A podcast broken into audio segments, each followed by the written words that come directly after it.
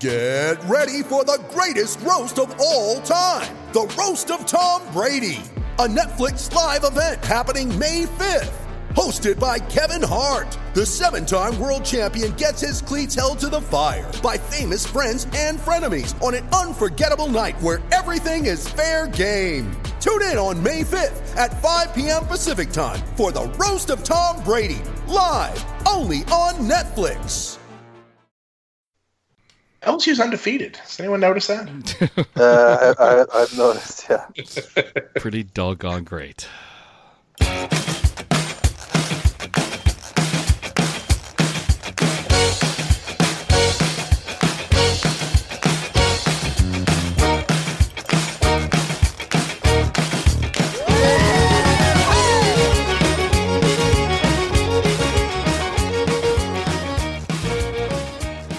And thank you to the Mudbucks for playing us in. The undefeated regular season edition of the Sneaky Good podcast. Woo-hoo! That's right. LSU capped it off. A perfect regular season, only the fourth in LSU history.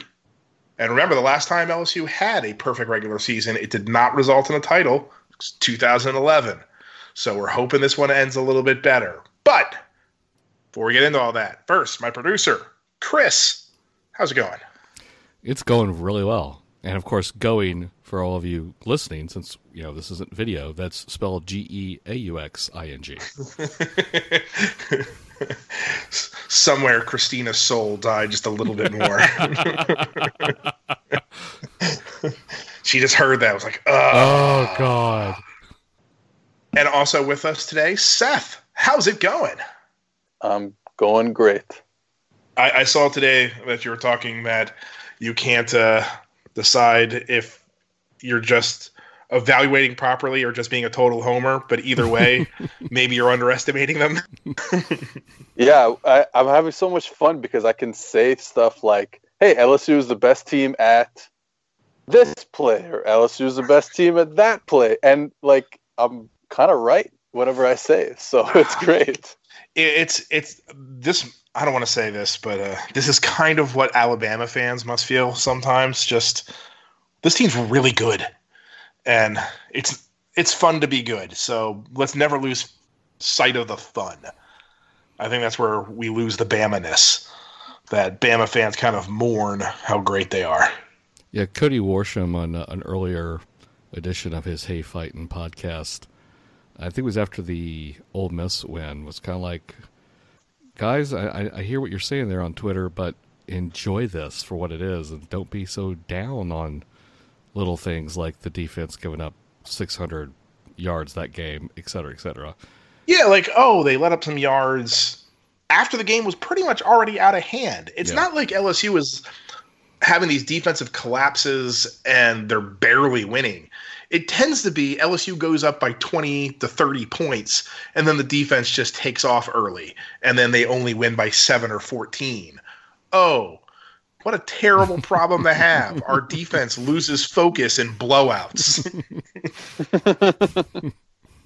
Yeah, and the defense, like, they came to play last week.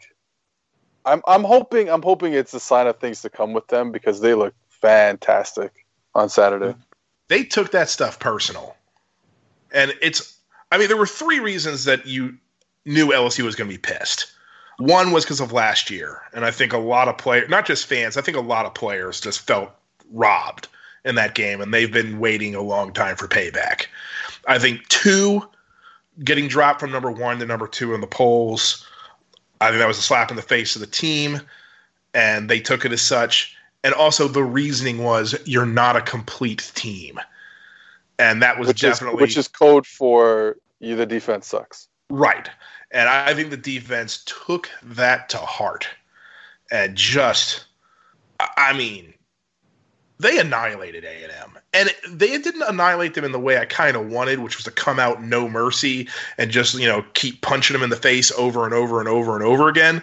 This was jump out to a huge lead and then just get disinterested and still win 50-7. Yeah, I felt the second half was one of the most boring second halves that I've seen in a while. Even, you know, like you said, because of last year and because of the kind of disrespect from the from the committee, they just kind of, everyone just kind of stopped playing in the second half. The offense too, really, it was kind of a boring second half, but I don't know if you expected or I expected, any of us expected them to come out and kill them in the first half. And it was over. Two drives into the game was over against Texas A&M. Like, that's not a, like, yeah, they have 5 losses now, but it's not a bad football team. Yeah, A&M was over within 8 minutes. I will say A&M is probably better than their record. They had a really, really tough schedule. I don't want to pile on A&M. They're probably as good as some teams in the top 25. Oh, that I think is for sure. I think they're in the 20 to 30 range probably, right. Maybe even the top in the 15 to 25, I think. Yeah, it's just they played just a brutal schedule. But, man, LSU scored on its first 5 drives. They scored touchdowns on their first 4. On the 5th drive, they kicked a 50-yard field goal. It was 31-0, and the game was over. All that was left was to see how many sacks the LSU defense could acquire. It was kind of like a cat played with its very injured prey before it decided to stick its claw through the heart. Yeah, I think that's a really good, because it wasn't like they let them up off the mat. This wasn't Arkansas where they just kind of totally lost interest and Arkansas somehow scored 2 or 3 touchdowns. This was more, yeah, we're just playing with you. Like, we're not going to let you do anything. We're not going to let you escape. We might let you get up, but just because we think it's funny. It was disrespectful. How about that? The big play that led to the Texas A&M touchdown is really just, I watched it like an hour ago. It's really just breakdown and cover. They just didn't pick up the running back. You know, the classic running back wheel route, and no one picks them up because everyone gets picked off inside. And that goes down to like the 20 or something, and then they score whatever. But that was it. I mean, it wasn't like, there was nothing like, oh, well, they just beat us physically on that drive. Or, oh, look, the receivers made a bunch of plays and the quarterback put the ball there. No, they just missed picking up the running back, and he went down the sideline for a big gain. So it was never really even the Arkansas game at the end, even though it was late in the game and who cares, and the backups might have been in, or the Ole Miss game where they beat us. Their offense beat our defense. This was just like a breakdown, one play, and that was it. It was one play the whole game. They might have gotten, one other 15-yard play? I saw... Yeah, maybe. Yeah, Bill had Bill Connolly had, I think, something like a 0% success rate on passing down, just something like that. It was bad. It was bad. And also, like... One of the things that was really glorious about the game is that A&M, I felt, got all of the close calls from the officials, which in a way was even more satisfying. It was sort of like, not only is LSU going to win this game by near 50 points, they're going to do it when you got the calls. And it was just, I mean, like the block in the back, which I thought was a terrible call. Oh, what a terrible, terrible. There was a pass interference call that's...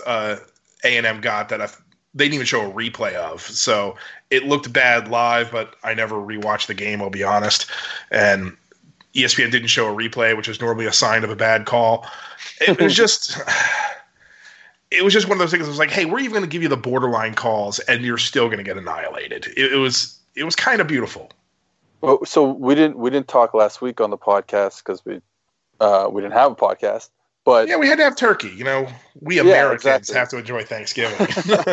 What were your thoughts heading into the game? Because I was still, look, I knew this team would. There was a good chance that they would come out and blow them out. But I was nervous as hell because they scored last year against Atlanta's defense, and Atlanta's defense was better last year.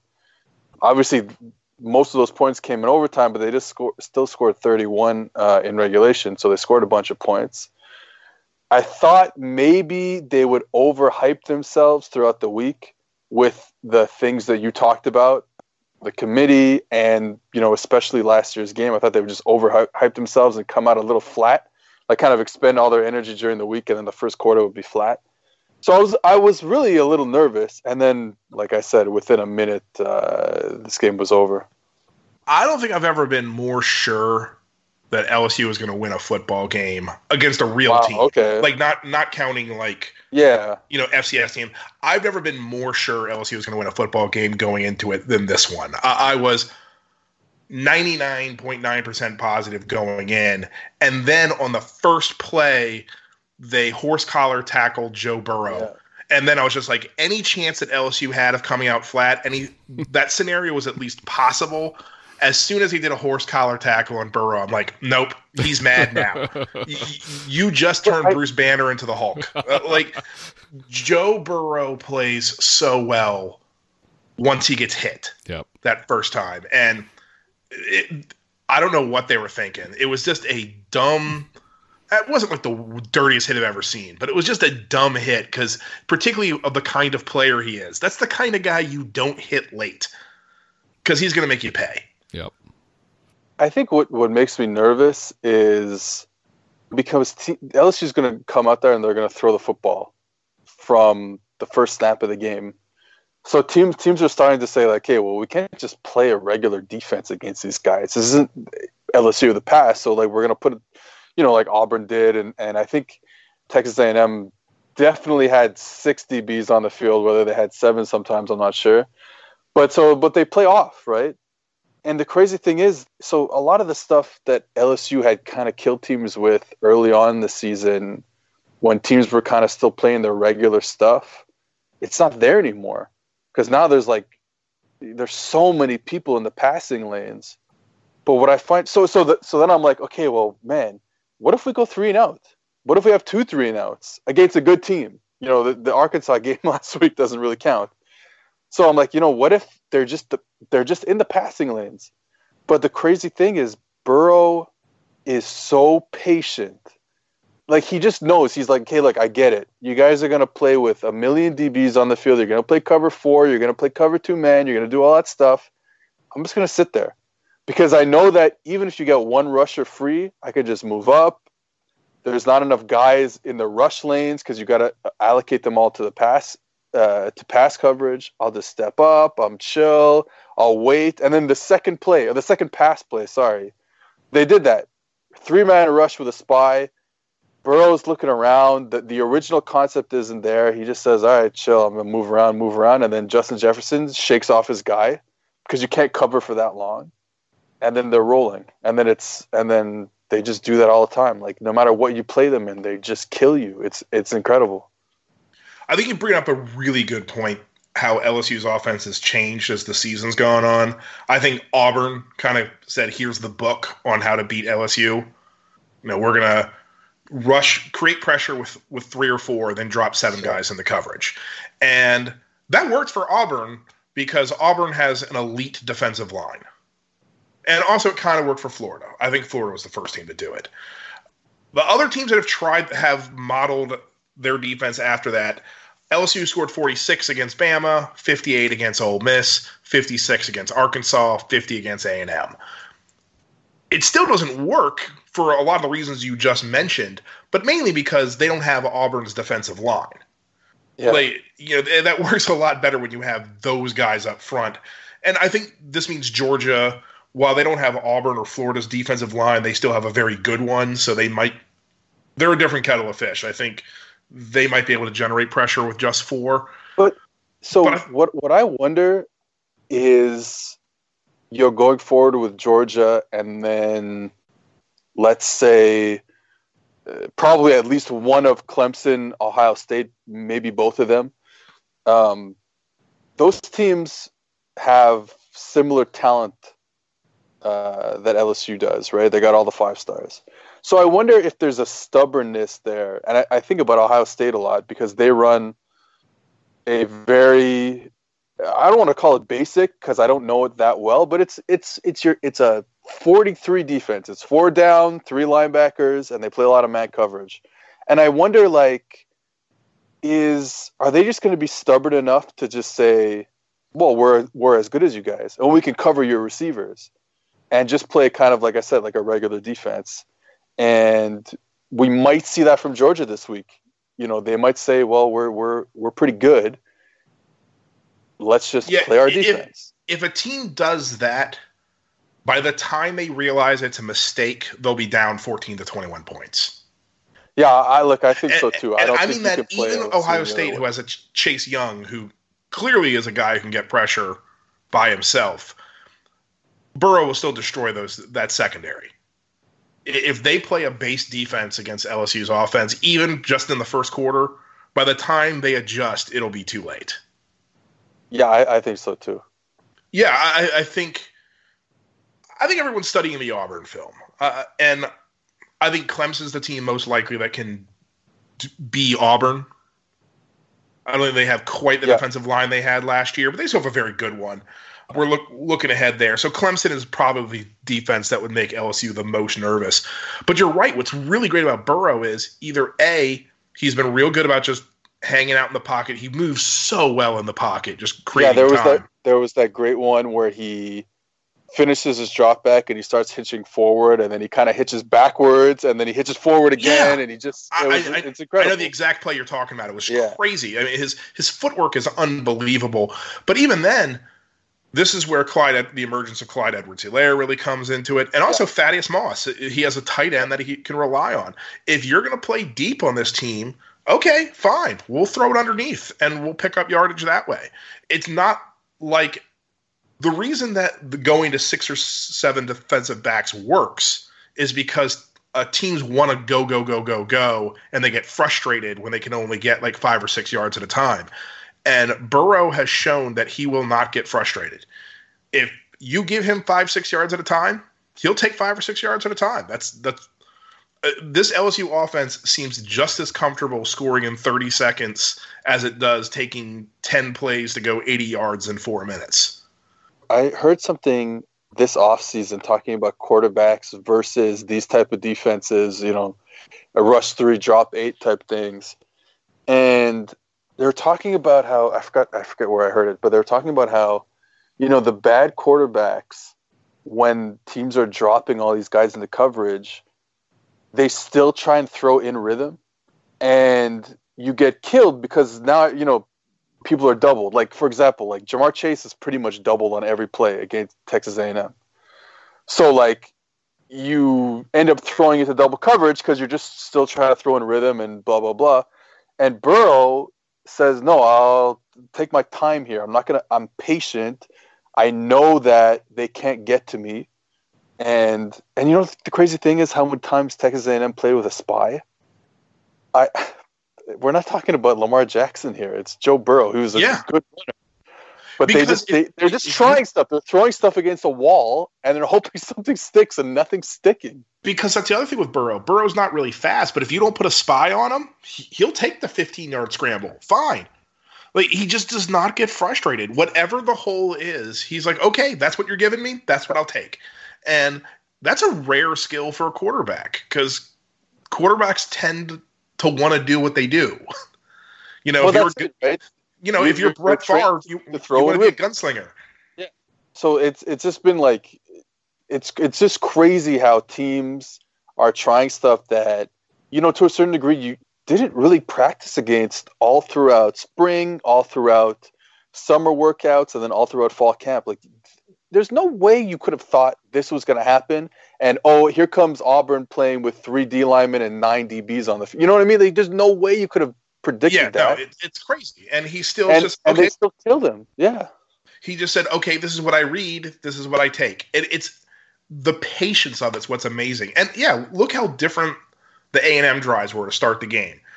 First one, 6 plays, 75 drives, 2 minutes, 10 seconds. So that's quick, but not overwhelmingly fast. The next drive, 11 plays, 80 yards, 4 minutes. I mean, that's a methodical, just relentless drive. So then A&M adjusts. They decide, hey, we're going to go man. 3 plays, 91 yards in a minute and a half. I mean, that's when they went over Jamar Chase. That's when they went over the top. Well, the funny thing about that one is, so I talk about him getting doubled all the time. When I say doubled, it's like not like a true, like we're going to have 2 guys that are just staring at you the whole time. It's more like, because Jamar plays on the single receiver side pretty much the whole game, what you can do is you can play cover 2, keep 2 safeties there, and 1 safety is responsible for that half of the field, and then you have the corner there too. So that's kind of what they were doing in kind of a zone type of situation sometimes. There was a corner outside of him, a safety deep over top, and Jamar Chase ran a post by both of them. Like that, it's just like, oh, great, you're going to do everything you can to take away the best receiver in the league, in the country, and LSU finds it for a 75-yard touchdown in stride. Yeah, and also, the man, he's double-covered the entire game, and he records 197 yards receiving. He had more yards than Texas A&M's entire offense did. So even when you devote all these resources, we're going to take Jamar Chase away from you, he still destroys you. And the second you don't, one of the things I've noticed recently is because of all this too high safety stuff that they're seeing, the second you come down and that strong safety comes down to the box, whether it's pre-snap or post-snap, that means they have one-on-one on the outside. The ball's over. And he got another one. The second touchdown was just one-on-one, throw it up there, let him make a play. It is so amazing to watch him. And look, and Justin Jefferson had 6 catches for 55 yards and a touchdown. It's not like he was chopped liver. It's just, and what they did, Texas A&M did to him, was bracket him too. So what they were doing was kind of saying the wide side outside receiver. So whether it was usually that's Marshall. A few formations I noticed they put Moss out there, but usually it's Marshall. He's one-on-one. That's it. But he's so far, right? That's the whole. That's the defense is saying, well, you're too far for us to really concern ourselves with more than one guy out there. So they played a guy outside leverage on Jefferson in the slot, and then the deep safety who's inside leverage at about 10 yards. So you double Jamar on the backside, you double Jefferson in the slot, and when they go for like 260 combined. They're just unbelievable. I don't want to say this offense is impossible to stop, because any offense can be stopped, but it's really hard to stop them. And they will take whatever weakness you have on defense, they seem to find it. Yeah. And this is a nigh on perfect offense so far. And look, Burrow still doesn't miss people. Yeah. Like, just throws it into their hands every time. It's incredible, his accuracy. It is just unworldly. It's not just his accuracy. I mean, you notice this when Miles Brennan comes in the game. His touch is so perfect. He knows exactly how hard to throw it. Oh, and what I liked was, because this past week, people looked at the Arkansas game and said, you can't throw the ball far. So, sorry. And then all he did was throw. I counted, now I forget, I think it's 55 yards in the air on the Chase touchdown on the post that we talked about. In stride. Yeah. So, he's fine. Yeah, he's fine. We're running out of words. He's running away with the Heisman. Oh, he could not, he could not show up in Atlanta and he'll win the Heisman. Yeah, I think it would take an epic bad game for him not to win the Heisman at this point. Yeah.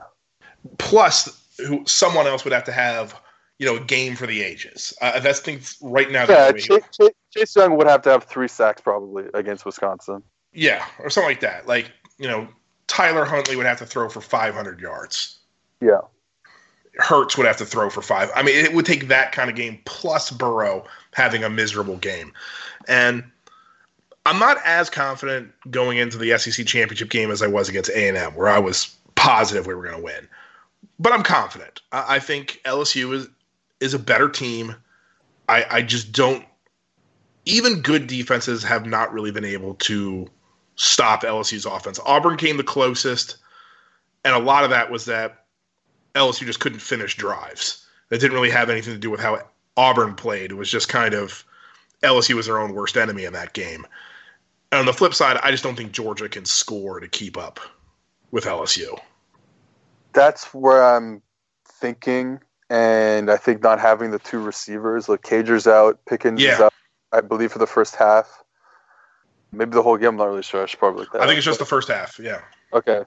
So, because I think LSU will load the box, and kind of like they did, honestly, the past 2 weeks against Arkansas and Texas A&M, they said, screw it, we're putting as many guys as you allow us to put in the box, and we'll stop the run.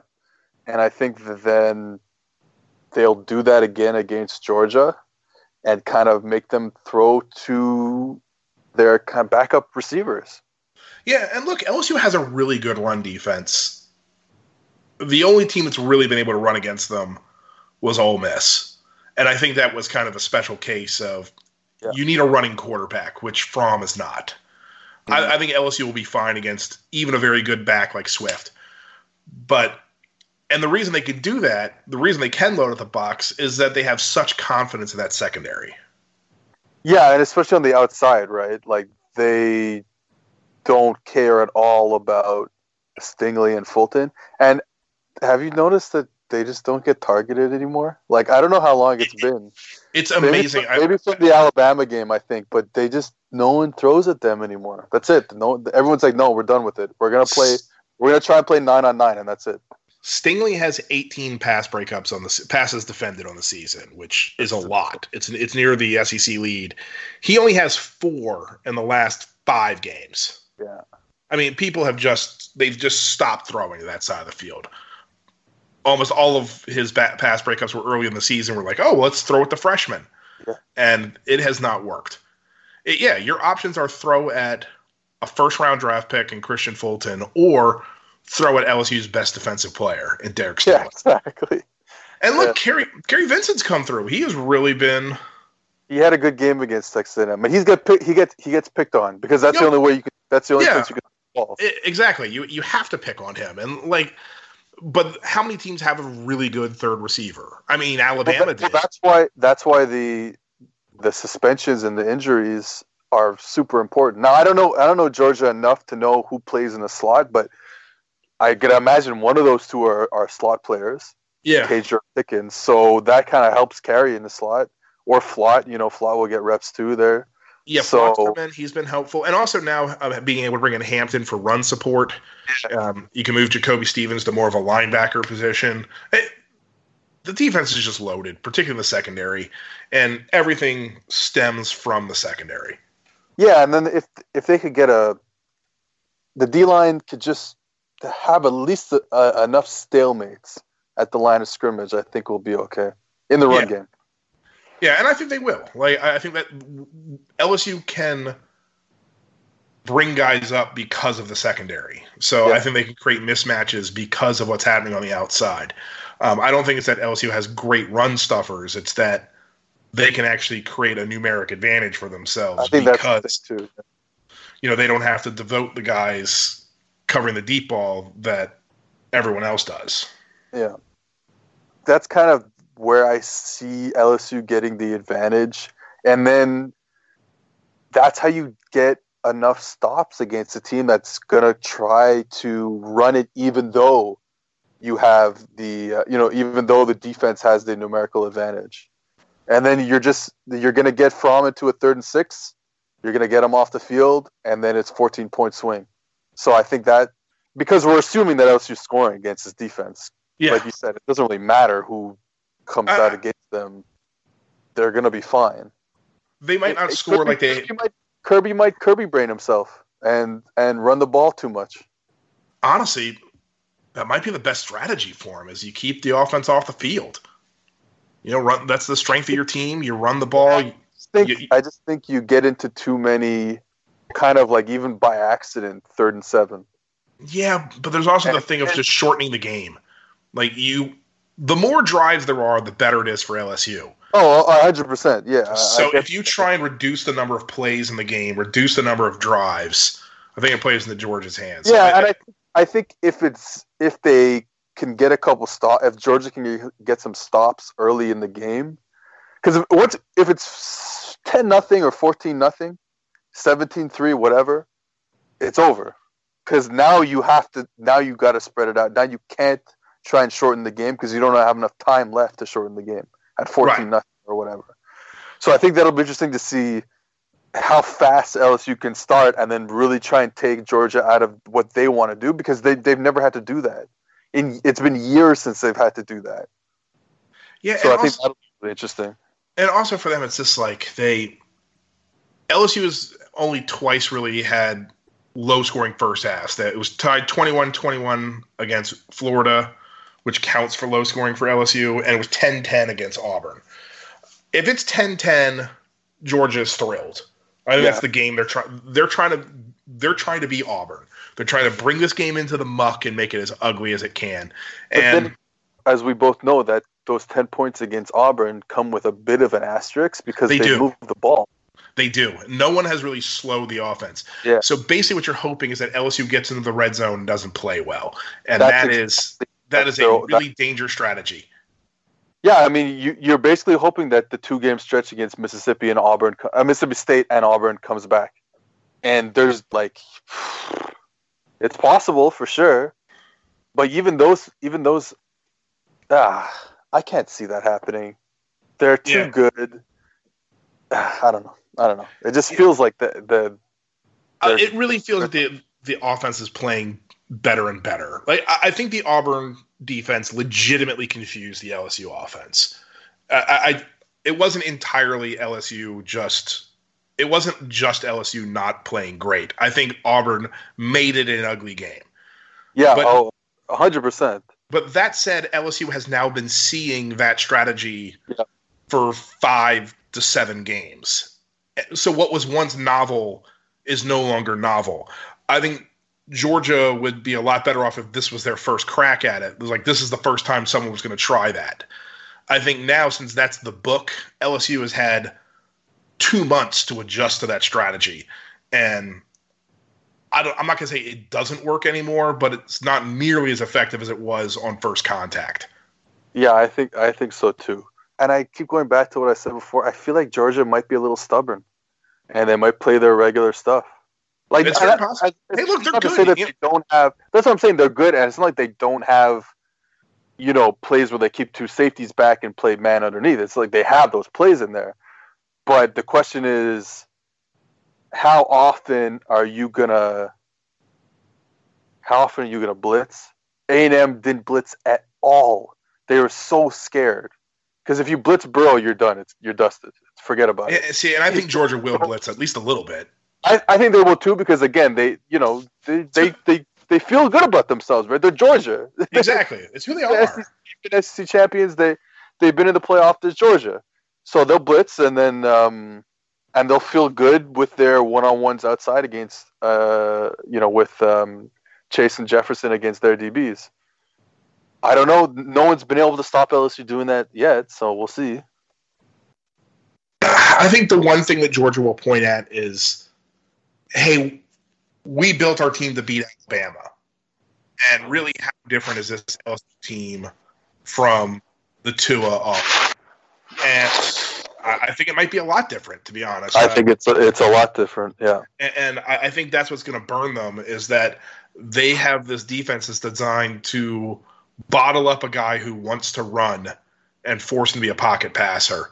Yeah. And Burrow will lovingly be a pocket passer. Oh, 100%. And if you force him to run, I mean, that's what he did last year to him. You force Burrow to run, he's going to destroy you.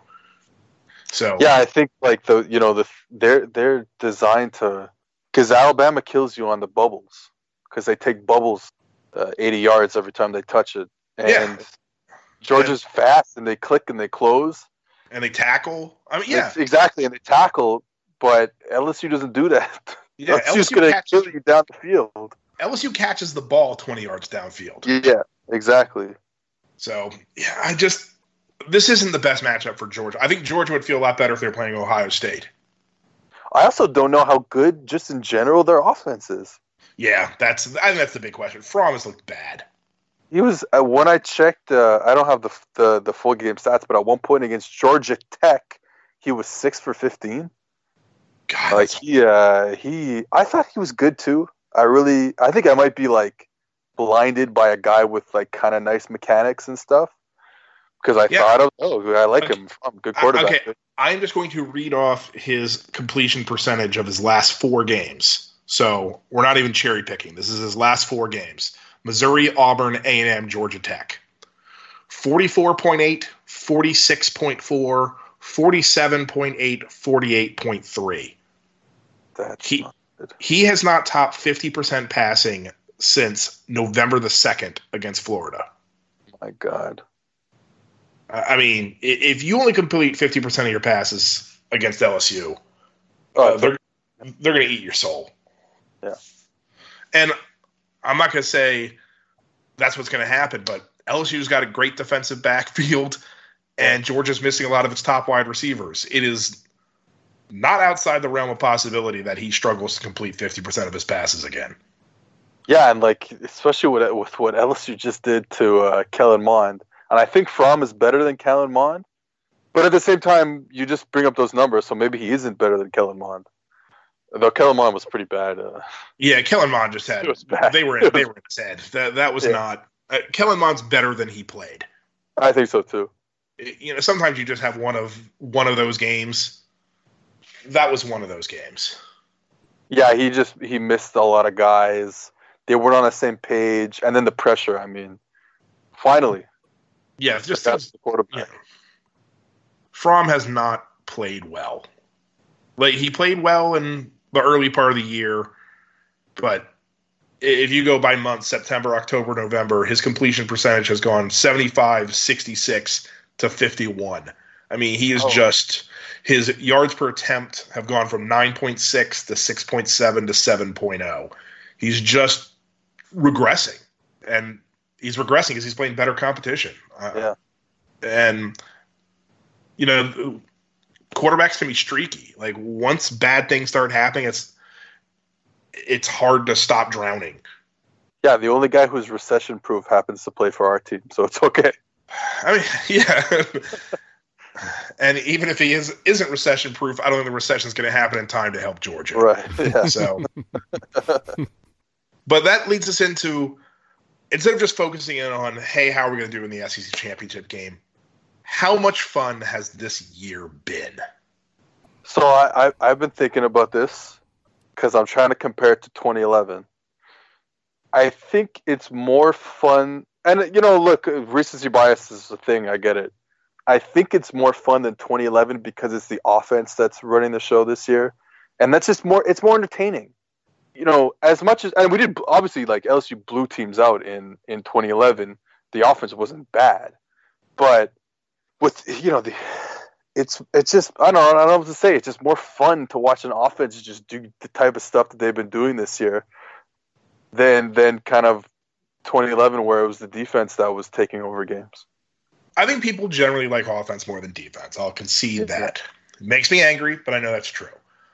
I think what 2011 had was it was more a team of chaos. Like LSU, you just knew it was the break was coming. You just never knew when. So the game would be 7-7, you know, 10-13. Like it would be close. Almost every LSU game seemed like it was close. And then special teams play, defensive touchdown by one guy. Yeah, 60-yard run. Like and then LSU would suddenly be winning by 30 points. Like it was these massive explosions that you couldn't count on and you never knew when they were going to happen. You just knew they were going to happen. The Arkansas game, the Georgia game. Yeah. The Arkansas game. Like, oh, it's weird. And then all of a sudden the honey badger comes through and it's over. It's over. You know, it was like, what was it? 14-0 against Georgia and then, or 10-0. And then he scores a touchdown and you're like, all right, it's over. Yeah. They're not losing. It's over. I will say that this team does not have a player as entertaining as Terran Mathieu. No, I don't think LSU's ever had a player as entertaining. I don't think anybody has. I think from a sheer just who would I want to pay money to watch, I think Mathieu will always be number one. Yeah. And I don't even think Mathieu is a better player than, say, Patrick Peterson, but he's clearly more fun. Like, Terran Mathieu is just insane. There's no comp to him. Like, he's just a that's the thing. And he's a unique player. And I loved that. What this team is, it's replicable. We go into every game knowing what they're going to do, and it's awesome. So there's kind of like this party atmosphere. It's like, oh, Burrow's going to throw for 400 yards. Yeah. And Jamar Chase is going to catch 150 yards. And Clyde's going to run for 100. And they're going to score 4 or 5 touchdowns. And it's just this relentless wave after wave. And for a team that's been wandering in the – I don't want to say wandering in the desert. That's a little – cruel and also not true. But for a team that's been so close for so long, it feels like the dam just burst. Yeah, and I think that's why it's been so fun, because it's kind of been relieving also. Yeah, I think it's like... especially since we built it up. We build it up every year that the offense is going to change. This year we really built it up because it felt like there were actual changes, and then the spring game happened where we kind of saw it on the field. But now then you know, right off the bat, Georgia Southern and Texas, and it was like, oh, it's for real. Like it's real now. Yeah. And I think that's been very relieving. And then, like you said, it's been a party. Every game's a party. It's 30 years of waiting for this. Yeah. And so I think in isolation, I think 2011 actually was more fun, because tension is fun in a game. Like, because it's close and it's white knuckled, and then all of a sudden, just on that, something watching crazy the Arkansas game last week was, like something crazy would happen, and it was just this. You knew it was going to happen, and you just didn't know what it was going to be. And then the great thing happened, and everybody high fives, and you spent the entire time waiting for the explosion. This is just you push the boulder down the hill and just watch it roll down and crush people. And while that would get old if you've been doing it year after year after year, I mean, yeah, winning's fun, but at the same time, good games are what is the lifeblood of college football fans. But we've needed this. We've needed some games that are just kind of, hey, even our close games haven't been as close as the scoreboard has said. Like, you know, Auburn, we only beat by 3, but we were up by 10, and they scored a touchdown with like a minute left. You know, Bama, we beat by 5, but we were up by 12, and they scored a touchdown with like 30 seconds left. You know, Texas, we beat by 7, but Texas scored a touchdown with like a minute and a half left. I mean, these were games that were 2-score games, and they scored a cosmetic touchdown to make them look closer than they were. So there hasn't really been a game where you're just white knuckling it the whole way through. Yeah, and I think on Saturday against Texas A&M is a good example of not white knuckling it the whole way through, in the sense that, like, because of last year, because of how entertaining last year's game was, we were expecting, like, this was the game, this was the revenge game, and then there's going to be people in each other's, in each other's grills the whole game, talking to each other, and then it's 21-0, and it was over. Texas A&M just said, "No, we're done." Yeah, and there was no jawing, because what's the point? Yeah. The game is over. Exactly. And I don't want to say there haven't been nervy moments this year, because again, Auburn and Florida were both tied at the half. Yep. You know, Alabama. Look, it's still Alabama. Alabama's a horror movie villain. You got to kill him again, and then to be sure you have to kill him another time. I mean. So it hasn't just been a cakewalk this year. But at the same time, there has not been a bluegrass miracle kind of game. Or even 2011, there hasn't been an Arkansas where you're like, we're going to lose this game. Yeah. You know, there hasn't been, 2007, there hasn't been a Jacob Hester game against Florida. There hasn't been the Tennessee game, which in 2007. Luckily when we're talking about 2007, there also hasn't been a Kentucky and Arkansas game. Yeah, exactly. Like, there's just been, I don't want to say there's been no close games, but there really haven't been any close finishes. No, because the games that ended up being close, it was LSU just protecting at the end. Yeah, it was LSU just got nervous. Of course, there was nerves, but it wasn't LSU's got to come from behind and all this stuff. It's just what's interesting is the game that was the most stressful is probably the Texas game. Yeah, I was thinking that. Yeah, and LSU showed that it can make a play. That third and long when Burrow still stepped up in the pocket, hit Jefferson. Changed, right? This team showed it can play in the clutch. That said, its problem, and this is where we say if there's a problem, it's that it does kind of lack that killer instinct when you're up by 14. They kind of put the brakes on. They win by 7. Yeah. The 2011 team just kept hitting you with a bag of nickels until you passed out. So I would expect this team, if it came down to it, I have full faith that. And that's the thing is, I do too. I agree with you. I think the thing is they just haven't needed a killer instinct. No. But at the same time, like, letting up that long touchdown in the Bama game was just ridiculous. Like, the game was over, and then they just made it nervy for a second. Like, but had Alabama gotten the onside kick, I actually think the defense would have held because, well, first off, getting the onside kick would have just been unbelievably bad luck. But secondly, it's like this team has shown that when the chips are down, they will make a play. Yeah. Even though they haven't had a lot of chances to, which is the mark of a great team, winning by blowout. Well, that's what it is. So here today, Ohio State hasn't had to do that. Clemson, yeah, look, Ohio State has crushed teams. Yeah. I mean, and when we're not even talking like Rutgers and Maryland, because who cares? But I mean, they destroyed Wisconsin. That Michigan game was not competitive. They blew them out. Penn State was barely competitive in that game. They at least maintained contact. That's probably their closest game of the season. Ohio State is right now. They have shown they have that killer instinct. They get up on you and they get up bigger. They sense blood in the water and they turn a 7-point lead into a 21-point lead like that. And then they don't give it back. So they're special. And Clemson, the North Carolina game, I just said, okay, all right. Yeah, they woke up. The North Carolina game was their wake up. We're ready to go. Yeah, yeah. But I mean, like right now, I have no problem with Ohio State being ranked ahead of us. We've played fairly similar schedules, and Ohio State is beating the brakes off of teams. Yeah, it's hard to come up with the reasons why they shouldn't be number one. I think the only thing you can say is at the time when LSU was playing these teams, they're all in the top 10. Yes. I think that does matter. I think it matters too. But I mean, the committee won't tell us what really matters, but I think that's what matters. But also, I think if you look at it, at the end of the year, LSU will have played 4 top 10-ish teams.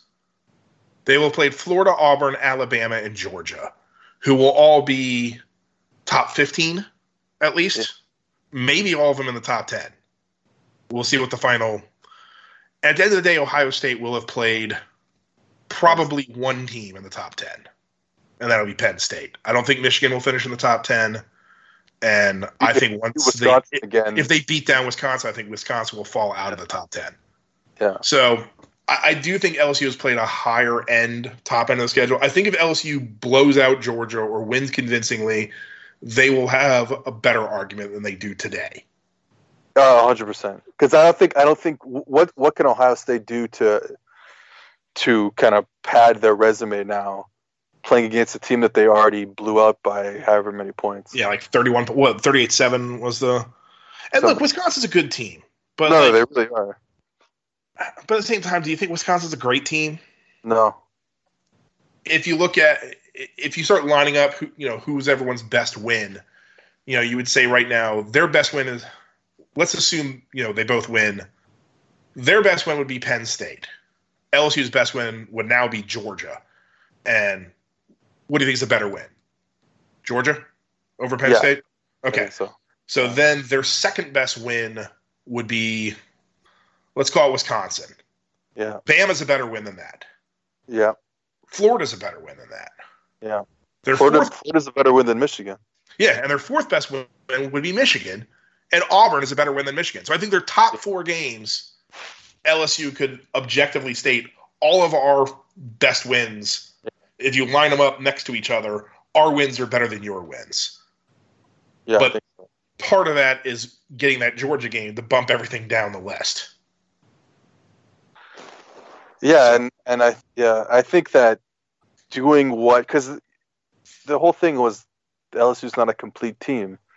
Well, if they happen to beat Georgia and the defense really does a number on them, in the way that we thought at the beginning of the year the defense would be doing numbers on people, I don't know how you cannot, with the resume and then kind of the defense showing out like it will have done to the end of the season. I don't know. I'm also just very nervous about being the 2 seed. Yeah, Clemson's a good team, but look, I look like this. Either you're the best team, or not. If LSU has to beat both Clemson and Ohio State, then so be it. Yeah, no, it'll be like, But that said, yeah, I think LSU, if they beat Georgia, deserve the 1 seed. I think they will have a better resume than Ohio State. If they don't, the margin is not so great that it would be an outrage. How about that? Yeah, I'm okay with that. At the end of the day, it's a judgment call, and while I wouldn't be happy with how that turned out, it'd be hard to thump your chest and say, this is the biggest travesty ever. So we'll just, we'll just see how it plays out. And with that, questions. Max Toscano wants to know, is the defense actually better, or was it just A&M? I don't think the defense was ever bad. I just think, really, they just lose focus. The Ole Miss game, okay, they got torched by a running quarterback. But I think Ole Miss is just kind of a weird team to play. I think, the reports of my, demise have been greatly exaggerated. I think that's kind of the LSU defense. The LSU defense, I think they flashed up a stat during the game that said LSU has allowed an average of 10 points a game in the first half, which kind of puts in perspective the defensive struggles. That really 10 points in the first half would be allowing 20 points per game, which is kind of where you want to be. So, yeah, I think there's been improvement, but yes, it was A&M. Do you really think it's been just an overall lack of focus because the offense is just firing on all cylinders the entire game? I think it's a lack of focus when you get up big, and also I think Delpit's been hurt. I think that's a huge deal. Yeah. Yeah. He was good against Texas A&M. Yeah, he was. And also, they were missing Harris. They lost him in, week one of the season. Right. And it's taken a while to find a guy to fill his shoes. Yeah. Okay, Vinny Bartles wants to know, what is Brian May's best solo, and why is it Brighton Rock? Well, he just apparently mispronounced Stone Cold Crazy. So... Max Toscano replied to that with, it is, but honorable mention is Killer Queen. Okay. Stone Cold Crazy. Come on, people. I thought Brian Mays was the OxyClean guy, so I think I should stay out of this conversation. This is also where I will, get people mad. Brian May is the best member of Queen. Boom. You could argue it for me on that one. Yeah, everyone else is a Freddie Mercury guy, but Brian May, great guitarist. It's not to discount Freddie. It's just that when you look at him in the pantheon of lead singers, especially from that era, and then you look at the guitarists from that era, it just doesn't stack up. He's just so iconic. May is so iconic. Yeah. It's just, I'm a huge fan of Brian May. Me too, guys. Yeah. He loves OxyClean. It's how he gets all the stuff. Okay, Jacob Hibbard wants to know, as of now, where does this LSU team stack up with the other greats? Number 1. Well, you got to win a title. Yeah, that's... He did say as of now. Yeah, he did say as of now. They are on pace to be the greatest LSU team in history. Yeah. I think... There have only been 4 teams that have ever been undefeated in the regular season, 1908, 1958, 2011, and now this year. That means you can make a strong case right now that this team is better than either of the recent national champions. Mm. Oh, I don't think that's even close, to tell you the truth. Yeah, I think that's right. You can make an argument that the defenses on those 2 teams were better. But yes, they were. But I would also overall, yeah. You could make a case that had LSU won the national title in 2011, they would have gone down as the greatest team of all time. Yeah. They were up there with 96 Nebraska that just destroyed teams. Yeah, and not just they would have beaten.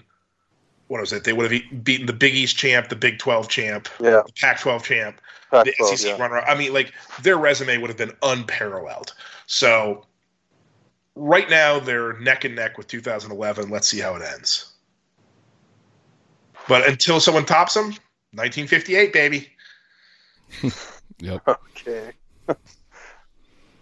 Okay, Brad Falk says, Algonquin gave us Milwaukee, which translates to the good land, as anyone who's watched Wayne's World will tell you. Spanish gives us oso parez oso, a sloth, which means lazy bear. What is your favorite literal foreign translation? Mine is roller coaster in Spanish, Montana Rusa, translating to Russian mountain. Oh, that's good. That is pretty good. I've been out of the foreign language game for a while, so I'm going to leave that both to you guys. What's the trying to think of the thing where they had the in Sanskrit war means a dispute over a desire for more cows. Oh, that's good. I like that one. Yeah. The Sanskrit word for war means a desire for more cows. I only know that because I've seen the movie Arrival, and they could have been lying to me. I don't know what the status of their fact checkers are. I don't know if this one works, but one of my coworkers the other day was saying, because we were talking about the Mandalorian, and the word bounty hunter in French is chasseur de prime, which is basically like, well, it's bounty hunter. That's all I can say. How does this literally work? But I just really like how chasseur de prime sounds as a translation. Yeah, that sounds much cooler than that. Yeah, exactly. I also like how all German words like build on themselves. Right. Yeah. So like kindergarten, it's a child garden. Yeah. And that's German's a really efficient language. Yeah. Well, yeah, like there's no word for purse in German, so they used handbag. But there's no word for handbag, so they slammed the words for hand and bag together. Yeah, and exactly. That's the German word for a purse, right? That's a very German thing to do. So that's why when you see those really long words in German, that's just because there was no word for that thing or place, and so they just had to slam a bunch of other words together to get it to come out. Yeah, they're pretty darn cool. So, big fan of the Germans there.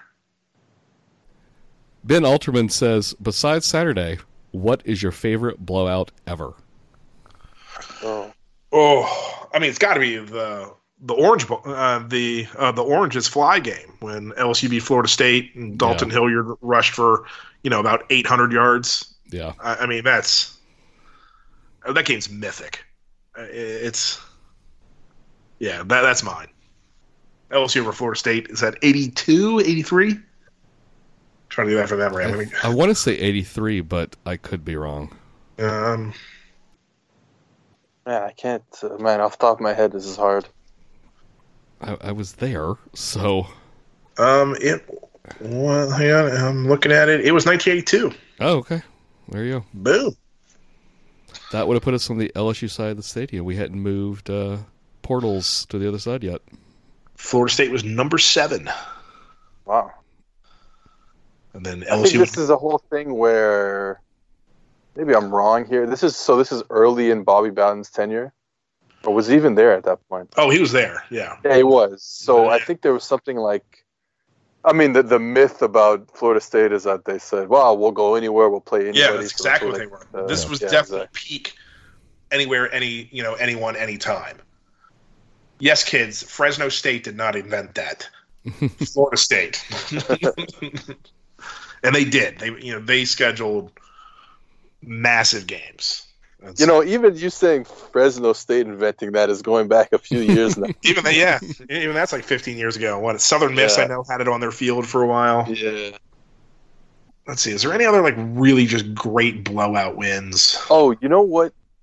This is unrelated, but speaking of going anywhere, do you know what game I forget about all the time? At Washington about 13 years ago. Yeah. That was a really fun game too. Yeah. Like LSU doesn't get to go to those places very often. And I should remember those events more. Washington came to Baton Rouge sometime in the mid to late 80s. Because really? I remember walking in with my dad. Like I said, I don't know if I've shared this on the podcast before, but I was in Boy Scouts growing up, and so I saw every LSU home game from like 1981 to 1991. And we were going in to, because we ushered at the event, helping people find their seats, which is anyone who's tailgated all day in Baton Rouge knows can be a challenge for some people. And we were walking in, and these guys were leaving the concession stands. We're rolling up to it, and one of them said, "Yeah, the purple and gold's going to win tonight." And my dad quipped at him, "Well, which one?" Because the guy had no clue that Washington's colors were also purple and gold. Yeah. But I don't remember if we went back. I don't remember if it was a home and home or what. Also, just for fun blowouts, I also like when LSU knelt the ball with like 8 minutes left against Ole Miss. That was pretty fun. That's a good one. Like, yeah, there's nothing better than being up so big. You're kneeling the ball midway through the fourth quarter. From the 2-yard line. Yeah, yeah. Jacob Hibbard asks, which fan base is the worst to interact with? And he wants to know both in the SEC and nationally. Well, obviously, Gump Twitter is pretty bad. I'm actually there's a level of Bama fan that I actually enjoy talking, like, you know, like Bo Hicks, and you know, like there's a couple of guys on the Bama group I enjoy talking with. Yep. Though they are like the most entitled fans in the world, and they act like when they went 6-5 under Mike Shula, it was the worst thing that ever happened to them. But there are some Bama fans I enjoy, and I don't think there's any Florida fans I enjoy. So I'm going to say Florida. Mm. And it's just a nasty rivalry between us right now. Yeah. Just really nasty, nasty. I didn't love interacting with the Texas guys before the game. Yeah, no, I agree with that. Even though we don't interact with them very often, but that was kind of a little. They really thought they were gonna. They thought. I mean, look, they thought they were a good team. That's it. They thought they were. That's okay. Like, you should think you're good, but it's like Texas thinks they're better than they are. That's the problem. Like, even like historically speaking, it's like, oh well, we did this, and you're just little LSU. And I'm like, dude, we have as many national championships as you do. So you know, right? And we don't even claim one of them. Actually, we don't claim two, but like we really don't claim 1908. And I don't know, like Texas fans, yeah, I'm with A&M on how condescending Texas fans are, but man, I really can't stand Ohio State fans. Mm. It's particularly when they start talking like academics and stuff like that. And it's like, dude, you know, Andy Katzenmoyer went to your school. Let's not pretend, you know, you're Stanford. All right, you're Ohio State. You're a football factory too. Ohio State's probably my least favorite national fan base. Yeah, we were at the Game of the Century in 2011, and the attitude of Alabama fans toward us was just basically indifference. Like, no one was rude or nasty to us. It was just, yeah, we're going to beat your butts, and you know that's going to be the end of it, kind of an attitude. Yeah, yeah. Bama's definitely snotty, but at least they've earned it more than Texas. Yeah. I find Texas is just as arrogant as Alabama, but at least Alabama has, you know, a gazillion national championships. So It's hard to begrudge them their haughtiness. Yeah. And, you know, we went to College Station in 2012 and 2016, and boy, talk about some of the nicest fans you'll be around. Yeah, I as a general rule, I like Aggie fans. My whole thing about this game, about wanting to destroy the Aggies, doesn't really have to do with hatred of A&M. It had to do with last year's game. Yeah. And now the matter is closed. So A&M's back to being generally cool with me. I like that A&M fans care. I'm never going to make fun of a fan base for caring a lot. Yeah. All right, Brad Falk asks, what makes 2019 so special is a cycle of joy you get every week with social media, memes, and video. It takes the cake when it comes to being my favorite regular season to witness. Factor in Burrow for Heisman as well. Has this been your most fulfilling year as a fan? I think about LSU a lot this year. A lot more than I ever have. I went to bed Saturday night on the stat page. I woke up Sunday morning knowing that the numbers didn't change, and I went back on to College Sports Reference. Like, I just can't get enough of this team. I think social media, he brings up social media. I think that makes that's a good point too. There's just a lot going on right now, and it's been fun. Yeah, it's easier to share. I think that's the good thing about social media. I mean, everyone talks about the downside of it, but it does make it easier to be a big community. Yeah. Like 2007, where they won a national championship, that year was not enjoyable. No. That was an incredibly stressful season. As I like to say, I'm going to name my first ulcer 2007. 2011 was more enjoyable, but it sort of had the Jefferson Lee thing in the background the entire season, and it finally spilled out in the last game. And you don't really feel – like everything about this year is a feel-good story. I mean, LSU has a legit Heisman contender really for the first time since 1978. Yeah. I mean, Mathieu was a finalist, but let's be honest, defensive players don't win. So he's going to New York, and that's cool, but he's not going to win. So – don't tell that to Ohio State fans. Yeah, I know. But well, because of where the media is located, sometimes the Big Ten defensive player can get it. But so you have Burrow as a legit Heisman candidate, which honestly none of us have seen. The team is great.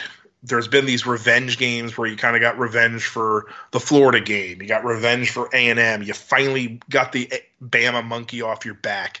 You know, going undefeated to Texas. Yeah, you beat Texas, starting the year off, undefeated regular season, everything. But also, the stories have been great. Clyde Edwards-Hilaire is just an impossible player not to love. Yeah. I think, the offensive line who came into the season is the big question mark. One of the things that's made this whole season work is just how good they've been. And it's just, the receiving core. Oh, they're so great. Yeah, and also the continuation of DBU. They've gotten burned a little bit, but Fulton and Stingley have been awesome. Everything they've been built up to be. It's just everywhere you turn, there's just a cool story. Fajoko always doing the haka. This is a really easy team to like. Yeah. So it's not just that they've won, but there hasn't been that. There isn't a Shady's lurking in the background. Yeah. Like there have been in previous years. For me right now, I would have to say this is the most fulfilling year, but just by a little bit, for a lot of the same reasons you just touched on, Clyde and Joe, the Heisman run. In 2011, I got to see three games in person. The first one across town from where we live, against Oregon. We went to Tuscaloosa for that game, and then I got to treat my oldest to his first game in Tiger Stadium when they played Western Kentucky. And so to this point of the season that we're at right now, it's really neck and neck, but I'd have to give it to this season. Yeah, it's been a great year. It's really something special. And I think they need to at least beat Georgia. But I am going to take the attitude of whatever happens in the playoffs happens in the playoffs. Yeah, because you know what? We're going to – those 3 weeks or however long it is between beating Georgia and the playoff, it's going to be wild. Also, I mean, it's going to get long after a while, but it's a different season. Just that anticipation is going to be incredible. It's also a different season. And also, Clemson and Ohio State are really, really good teams too. So if LSU ends up losing to one of them, I mean, I'll be disappointed, but it won't ruin this year. At the same time, it can't just because they end up losing to Clemson or whatever, I can't. It's not like it's eternal sunshine of a spotless mind. It's going to erase the memories that I had from this year. Well, and the thing is, that kind of happened in 2011. So it did actually. That's true. So I think this team needs to beat Georgia. I think if they beat Georgia, they're home clear, and this will be remembered no matter what. So, because even if they lose, they wouldn't lose to Bama. I think that was the... Yeah. And I don't think it'll be... There's no way that we don't cross the 50 yet. Yeah, that's the other thing. Yeah. Booyard, who's at Hilliard24 on Twitter, says, if it's not too late, what was everyone's favorite play from the year? 3rd and 17 changed everything. Yeah, 3rd and 17. It's when you knew this team was special. Yeah. I was at the game, and it was awesome. And I think what was really cool about it is LSU fans didn't really celebrate on the way out. Like, it was a very quiet, like, oh my God, we just got away with one. But at the same time, there was this confident thing of like, did you see that? This guy is for real. There was this, I can't believe I just saw an LSU team did that. And yeah, I think Seth said it perfectly. That's the play that changed everything. While acknowledging it was indeed the play that changed everything, I still think my favorite play is that last touchdown by Clyde against Alabama. When he just would not give up. He was not going to be denied. The perfect Clyde Edwards-Hilaire play. Yeah. So, yeah, no, I mean, that's another great answer. I mean, I hated to let Seth and I have the same exact answer, but it's not like there's only two plays this year. There's been a lot of great plays, but yeah. All right, finally, Vinny Bartles. Since we're on the Disney Plus kick right now, what are the most underrated Disney songs? Everybody Wants to Be a Cat from Aristocats and Hellfire from Hunchback definitely don't get the love they deserve. Well, from Hunchback, that's not Out There, I think, is the kind of the underrated song there. I mean, that's like one of the best hero songs that you never hear about. I think all of Robin Hood has a very underrated soundtrack. Yes. So I'll say the fake partial to that one. I'll say the Fake King of England is probably the one that sticks out in my mind. That's a really fun one. It's just, it doesn't get held up as like one of the classics, but it's got a really good soundtrack. I think all of Princess and the Frog is just slowly, it didn't really catch on, but God, that's such a good soundtrack. No. Evangeline especially, I think, was the one that I would really, like I'm trying to think of the most it's hard to say what's the most underrated. Because there's so much music. Yeah. I mean, and also like, no matter what you say, there's always one adherent that's like, oh, you'll find a pocket of somebody who thinks that's a great song. Yeah. I'm trying to like go through. Actually, I'm going to use a big musical, really popular movie, but I don't think anyone talks about this. I think the opening number of Aladdin is outstanding. Whoa. And no one ever, One Step Ahead. I don't even think that's the official title. It's such a good song. It sets up all the conflict. It's a real, snappy tote, and honestly, for a movie that doesn't have very good music, it really stands out. So I'll go with that. I'll say the opening Aladdin song. I was gonna say I just can't wait to be king. That's, okay, but that's, like it's tough. Like I don't know what's underrated. Like you said, I don't know what's really underrated and stuff. But yeah, I think that's just one of my favorites. So there you go. And honestly, that's probably like the third or fourth. Lion King. I mean, everyone's going to put it behind "Can You Feel the Love" and Hakuna Matata. Of course, exactly. Yeah. That's what I was saying. So yeah, and Circle of Life. So I think that's a fair answer. Yeah, I'd say, and also a good number. That's it for the questions. That's it. Good, I agree. That's it for the questions. Well, when you wish upon a star, makes no difference who you are. We're so close, everybody. We're so close. Go Tigers! Sorry, I'm ruining the end of this podcast with my lack of Disney knowledge. No, that was a good answer. God, it's so close. I just want it to happen. It's not going to happen. But my big thing is like I just don't want to. I don't want to be the guy who's like, all right, we should be number one because I'm afraid of the other team. Like I don't want that undercurrent. Like I'm definitely taking the attitude, we'll play anybody. You want to make us the 2 seed? Fine. I think we'll play better if they make us the 2 seed. I think so too. The way this team has a chip on its shoulder, if you make LSU the 2 seed, obviously I'd rather be the 1 seed, but I'm not afraid because I think this team will come out like gangbusters. And honestly, this is kind of a sequencing thing. I think LSU matches up great with Ohio State.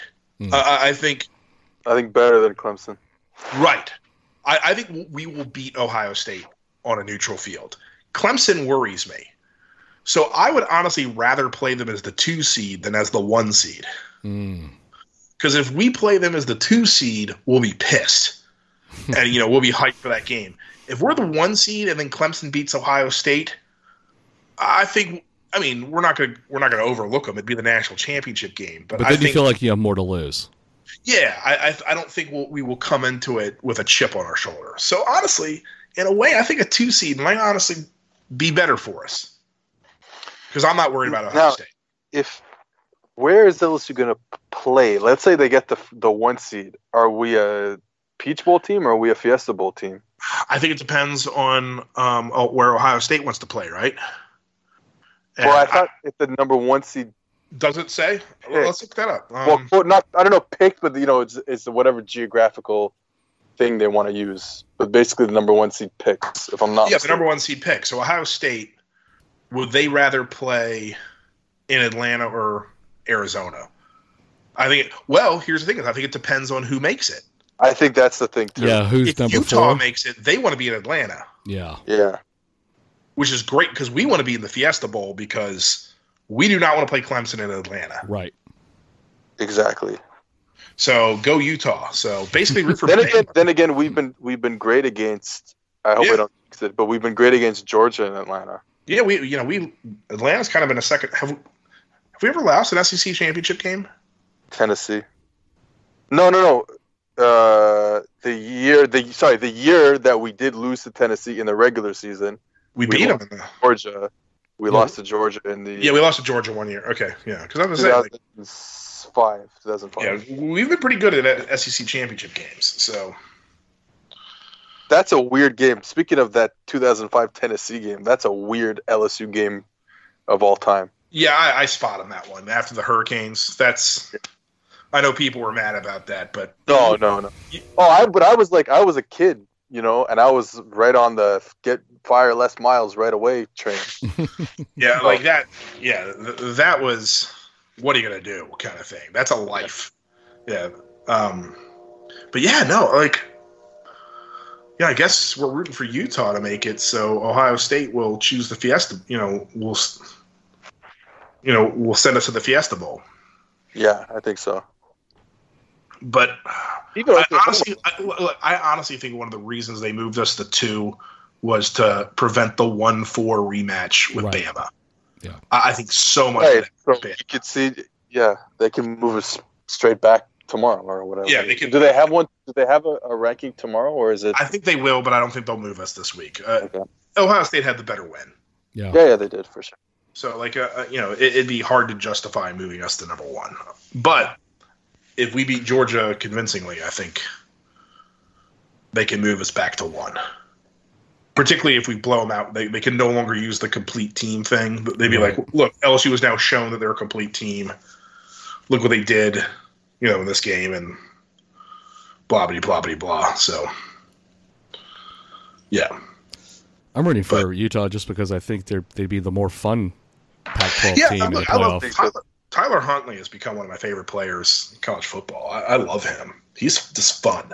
I don't think he's like the best player in the nation or anything like that. He's just a gritty, fun player to watch.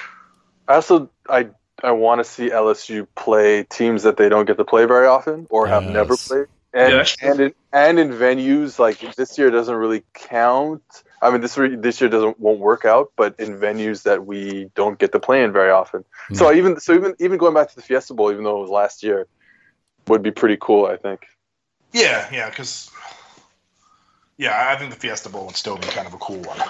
Yeah, but if I ever got to see LSU play in a Rose Bowl or an Orange Bowl, I would freak out. Yeah. That would be incredible. The Orange Bowl doesn't move my needle as much, but the Rose Bowl, yes. Yeah, I mean, the Orange Bowl doesn't because of it's just an NFL stadium, but... Yeah, that's kind of my thing. The Orange Bowl is kind of a piece of garbage. Even back in the day, it was kind of a garbage stadium. But playing the Rose Bowl... Would be, that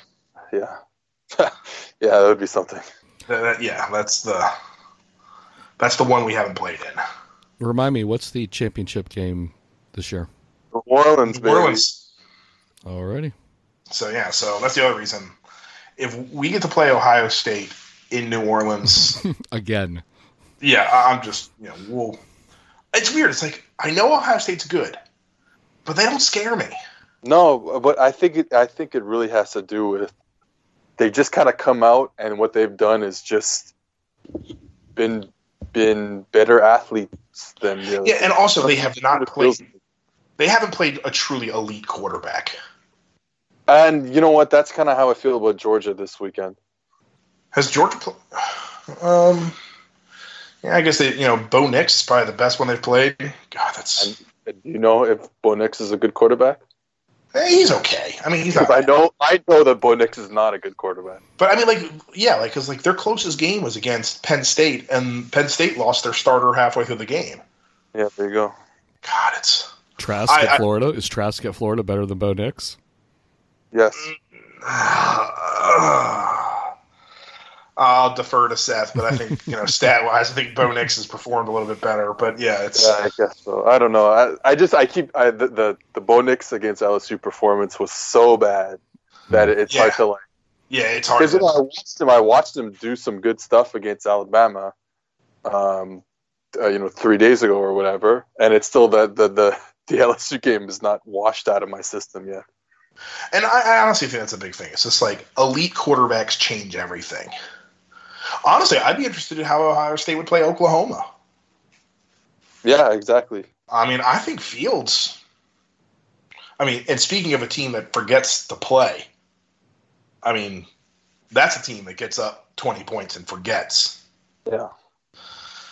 I mean, God, they have dropped some eggs in the fourth quarter. But they keep winning, so. All right. That is all I got. Yeah. I will talk to y'all next week, hopefully after we've won the SEC. Hopefully. Go Tigers.